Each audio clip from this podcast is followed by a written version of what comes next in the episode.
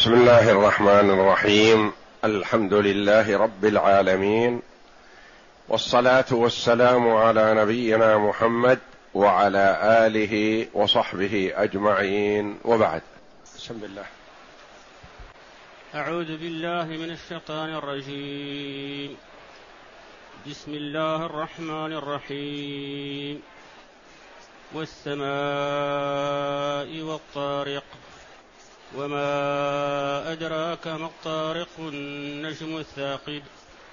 إن كل نفس لما عليها حافظ فلينظر الإنسان مما خلق. خلق من ماء دافق يخرج من بين الصلب والترائب. حسبك. هذه الآيات الكريمة هي فاتحة سورة الطارق. وسورة الطارق من السور المكية في قول الجميع بأنها نزلت بمكة. والسور المكية هي التي نزلت على النبي صلى الله عليه وسلم قبل هجرته إلى المدينة سواء نزلت بمكة أو خارج مكة لأنه عليه الصلاة والسلام خرج من مكة يعرض نفسه على بعض القبائل ثقيف وغيرها كما سيأتي في الطائف. والسور المدنية هي التي نزلت على النبي صلى الله عليه وسلم بعد هجرته من مكة إلى المدينة. حتى ولو نزلت في مكة كالآيات التي نزلت على النبي صلى الله عليه وسلم وهو في مكة بعد هجرته صلى الله عليه وسلم إلى المدينة تسمى مدنية. وهذه السورة من أوائل ما نزل من القرآن لقول خالد العدواني رضي الله عنه أنه أبصر رسول الله صلى الله عليه وسلم في سوق ثقيف بالطائف وهو قائم على قوس أو عصا حين أتاهم يبتغي النصر عندهم فسمعه يقرأ والسماء والطارق حتى ختمها. يقول فوعيتها في الجاهلية ثم قرأتها في الإسلام. قال فدعتني ثقيف فقالوا ماذا سمعت من هذا الرجل؟ فقرأتها. حفظها رضي الله عنه بسماعها من النبي صلى الله عليه وسلم مرة واحدة. فقال من معهم من قريش نحن أعلم بصاحبنا يعني من كفار قريش. لو كنا نعلم ما يقول حقا لاتبعناه. أخرجه أحمد والبخاري في تاريخه والطبراني وابن مردويه. فدل هذا الحديث على أن هذه السورة نزلت والنبي صلى الله عليه وسلم يعرض نفسه على القبائل قبل هجرته صلى الله عليه وسلم من مكة إلى المدينة. يقول الله جل وعلا والسماء والطارق. الواو حرف قسم وجر. والسماء مقسم به. والطارق معطوف عليه. أقسم الله جل وعلا في هذه الآية بشيئين بالسماء وبالطارق. والله جل وعلا يقسم بما شاء من خلقه. وأما المخلوق فلا يجوز له أن يقسم إلا بالله أو بصفة من صفاته. لأن المخلوق إذا أقسم بشيء ما فإنه يعطيه منتهى التعظيم. ولا يجوز لمخلوق أن يعطي منتهى التعظيم إلا لمن يستحقه وهو الله تبارك وتعالى. فمن حلف بغير الله فقد كفر أو أشرك. والحلف بغير الله شرك أصغر. فهو وإن لم يكن مخرجا من الملة فهو من كبائر الذنوب. فلا يجوز للعبد أن يقسم بالرسول صلى الله عليه وسلم وإن كان أفضل الخلق. ولا بالكعبة شرفها الله ولا بالأبوين ولا بالأب ولا بالأم ولا بالأمانة ولا بأي مخلوق من المخلوقات. وإنما يقسم بمن يستحق منتهى التعظيم. والله جل وعلا يقسم بما شاء من خلقه ليلفت نظر العباد إلى هذه المخلوقات العظيمة وخالقها جل وعلا أعظم وأجل.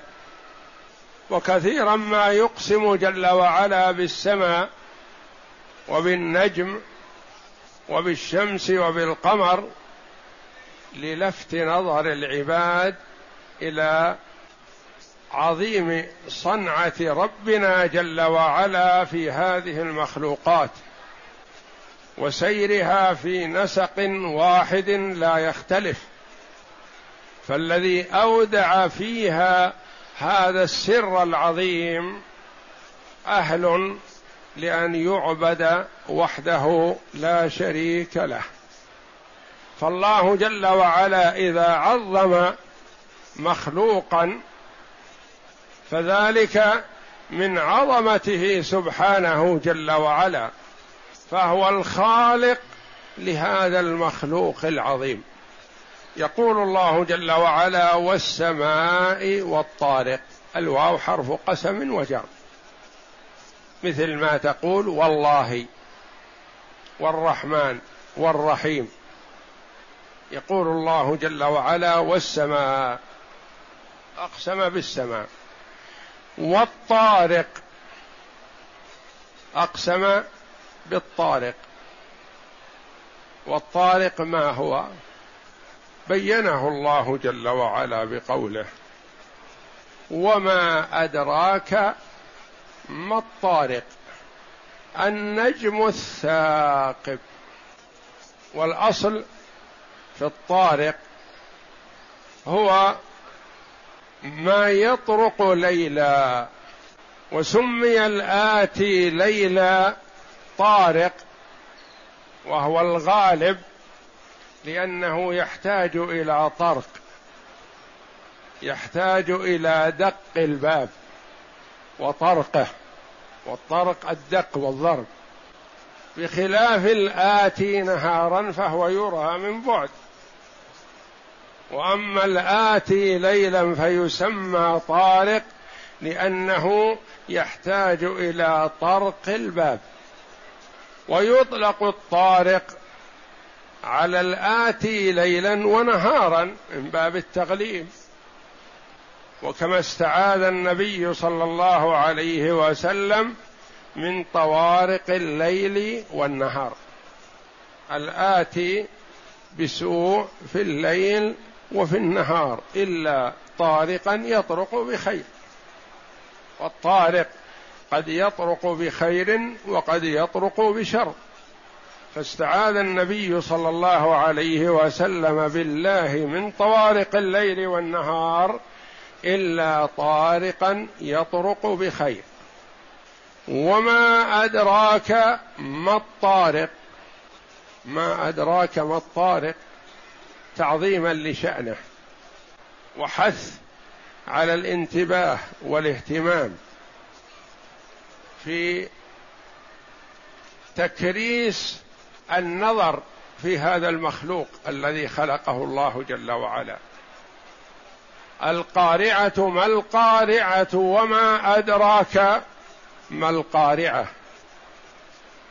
الحاقة ما الحاقة وما أدراك ما الحاقة وما أدراك ما الطارق وما أدراك ما الحاقة وما أدراك ما القارعة تعظيم لشأن هذا المخلوق هذا الشيء. وما أدراك ما الطارق فسره جل وعلا بقوله النجم الثاقب. هل هو كل نجم أم هو نجم مخصوص أم نجوم مخصوصة أم نجم في السماء السابعة. إذا تكاملت النجوم نزل معها فإذا حان مغيبها صعد إلى مكانه. فهو يطرق النجوم عند اجتماعها. النجم الثاقب. الثاقب المضيء ذا الإضاءة الشديدة. أقسم الله به. فهو مخلوق عظيم يدل على عظمة خالقه جل وعلا. قال سفيان الثوري رحمه الله كل ما في القرآن وما أدراك فقد أخبره. يعني أخبر الله جل وعلا محمدا صلى الله عليه وسلم به. وكل شيء قال فيه وما يدريك لم يخبره به. فالثاقب المضي شديد الإضاءة وقيل الثاقب المتوهج وقيل الثاقب المرتفع وكلها تجتمع هذه المعاني فهو ثاقب مضي وثاقب مت... مت... المتوهج يعني متوقد شدة ضوء ومرتفع.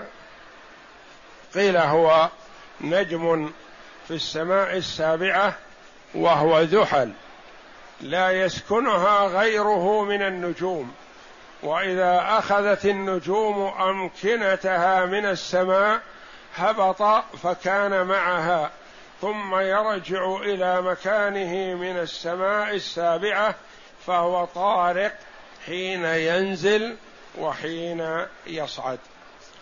وما أدراك ما الطارق؟ هذا هو المقسم به. السماء والطارق. وأين جواب القسم؟ إن كل نفس لما عليها حافظ. إن كل نفس. إن هذه يصح أن تكون مخففة من الثقيلة واسمها ضمير الشان محذوف. ويصح أن تكون إن هذه نافية بمعنى ما فك ما كل نفس إلا وعليها حافظ. والمراد بالنفس هنا العموم. إن كل نفس أي كل نفس. ولهذا جاء مسبوقا بلفظ من ألفاظ العموم وهو كل. إن كل نفس إلا عليها حافظ يحفظها. من هذا؟ قيل المراد بهم الحفظة الذين يحفظون ابن آدم عما لا يصبه ولم يقدر عليه ويحفظون ما يصدر منه من قول أو فعل فيكتبونه. وقيل المراد الحافظ الله جل وعلا. فالله خير حافظا وهو أرحم الراحمين. وقيل المراد بالحافظ هنا العقل لأنه يحفظ الإنسان من التهور والإسراع إلى ما يضره. فالعقل حافظ لابن آدم عما يهلكه ويضره. والكل صحيح ورد فيها وإن عليكم لحافظين كراما كاتبين. وقوله جل وعلا وكان الله على كل شيء رقيبا فالله خير حافظا وهو أرحم الراحمين. والعقل يحفظ ابن آدم من الوقوع فيما يضره ويهلكه. أقسم الله جل وعلا بالسماء والطارق وفسر الطارق بأنه النجم الثاقب بأن كل نفس عليها حافظ. يعني ما ترك الله جل وعلا الخلق هملا وضيعهم وإنما وكل بهم حفظه من الملائكة مع ما وهبهم من العقول مع حفظه جل وعلا وكلاءته لهم. إن كل نفس لما عليها حافظ. فلينظر الإنسان مما خلق. ما المراد بالإنسان هنا؟ الكافر لأنه هو الذي ينكر البعث. فاستدل الله جل وعلا على قدرته على البعث بمبدأ خلق الإنسان. يقول للإنسان انظر ما هو منشأك؟ من الذي أوجدك وأنشأك؟ هل أنشأت نفسك؟ لا. هل أوجدت نفسك؟ قطعا سيقول العاقل لا. هل وجد من غير موجد؟ سيقول العاقل لا ما يمكن شيء يوجد بغير موجد الله من الذي أوجدك؟ هو الله. أليس الذي أوجدك من العدم من هذا الأصل المهين قادر على إيجادك مرة أخرى من باب أولى؟ فلينظر الإنسان مما خلق ليتأمل وليتفكر في مبدأه من أين كان؟ هل هو وجد رجل سوي من أول مرة عاقل مدرك لجميع الأمور مفكر مخترع؟ لا. وفي الآية الأخرى قوله جل وعلا أفرأيتم ما تمنون؟ أأنتم تخلقونه أم نحن الخالقون؟ فلينظر الإنسان مما خلق خلق من ماء دافق يخرج من بين الصلب والترائب. ما هو مبدأه؟ وما هو أصله؟ الإنسان من ماء. من أين هذا الماء؟ من ماء الرجل وماء المرأة. ما يتكون الإنسان من ماء الرجل وحده ولا من ماء المرأة وحدها بل لا بد من الماءين جميع. ومن أين يخرج ماء الرجل؟ من أين يجتمع؟ من الصلب. ومن أين يكون ماء المرأة؟ من الترائب عظام الصدر. ما بين الثديين أعلى الصدر. وجاء أن المني من ماء الرجل وماء المرأة يتكون من جميع الجسم. ولهذا يكون بإذن الله الشبه كثيرا ما يكون الشبه باليد والشبه بالرجل والشبه بالوجه والشبه بالصدر والشبه بالظهر. الشبه في تقاطيع وتفاصيل اليد. فالماء من جميع الجسم إلا أن كثرته بالنسبة للرجل من الصلب من عظام الظهر. وكثرته من المرأة من الترائب من عظام الصدر. وقيل الترائب المراد بها من القلب فهو من المرأة من القلب ومن الرجل من الصدر من من الظهر عظام الصلب. وما يحصل من الرجل يكون بإذن الله كما جاء أصلا للعظام والعصب. وما كان من المرأة يكون أصلا للحم والدم فالولد يتكون من الماءين معا. فلينظر الإنسان مما خلق. ثم بين جل وعلا ذلك فقال خلق من ماء دافق. دافق يعني مدفوق. دفقه بمعنى ألقاه. فهو ماء ملقى في الرحم يتكون منه الولد بإذن الله مع ماء المرأة. دافق يعني يدفق يتبع بعضه بعض يلقى يقال دفق الماء بمعنى أراقه وألقاه. يخرج من من ماء دافق يخرج من بين الصلب من عظام الظهر. والترائب يجتمع من الاثنين معا. ولا ينفع أحدهما بإذن الله بدون الآخر. يعني مني الرجل وحده ما يكون منه ولد. ومني المرأة وحدها لا يكون منه ولد. فلا بد من الماءين معا. والمرأة يكون منها المني كما يكون من الرجل. وقد جاءت الصحابية تسأل النبي صلى الله عليه وسلم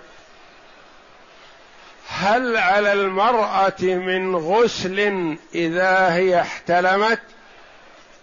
فقال النبي صلى الله عليه وسلم نعم إذا رأت الماء.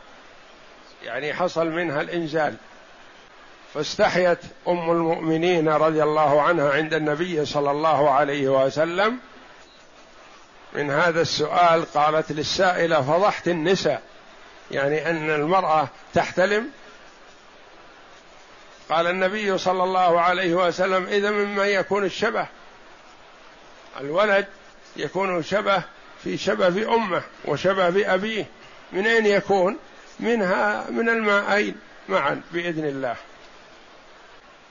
فالانسان إذا تأمل أصله ومبدأه ونشأته عرف كمال قدرة الله تبارك وتعالى. يخرج من بين الصلب والترائب. لفت الله جل وعلا نظر العباد إلى مبدأ كل واحد منهم. ما هذا لواحد دون آخر؟ ولا للآباء دون الأجداد ولا للأبناء دون الأحفاد. وإنما كل إنسان هكذا. فلا يستحي الإنسان من ذكر أصله. وإذا عرف هذا حقيقة عرف أن القادر على تكوينه من هذا المبدأ قادر من باب أولى على الإعادة. لأن من ابتدأ الشيء من أول وهلة وقدر على ذلك قادر على الإعادة من باب أولى. فإن كان هناك مشقة ففي الاختراع الأول للمخلوق والله جل وعلا لا يشق عليه شيء. إنما أمره إذا أراد شيئا أن يقول له كن فيكون. ولقد خلقنا السماوات والأرض وما بينهما في ستة أيام وما مسنا من لغوب يعني من تعب. لأن الله جل وعلا لا يتعبه ولا يشق عليه شيء. إنما أمره إذا أراد شيئا أن يقول له كن فيكون. ولا يحتاج جل وعلا إلى تجميع مواد ونحوها بل يأمر فيكون كما أمر جل وعلا وكما أراد. وفي هذا احتجاج على كفار قريش ومن نحى نحوهم من منكر البعث بأن القادر على هذا المبدأ قادر على الإحياء والبعث مرة أخرى. ومن أنكر البعث كفر بدليل قوله جل وعلا زعم الذين كفروا أن لن يبعثوا. فمن أنكر البعث كفر زعم الذين كفروا أن لن يبعثوا. قل بلى وربي لتبعثن ثم لتنبؤن بما عملتم وذلك على الله يسير. والله أعلم. وصلى الله وسلم وبارك على عبده ورسول نبينا محمد وعلى آله وصحبه أجمعين.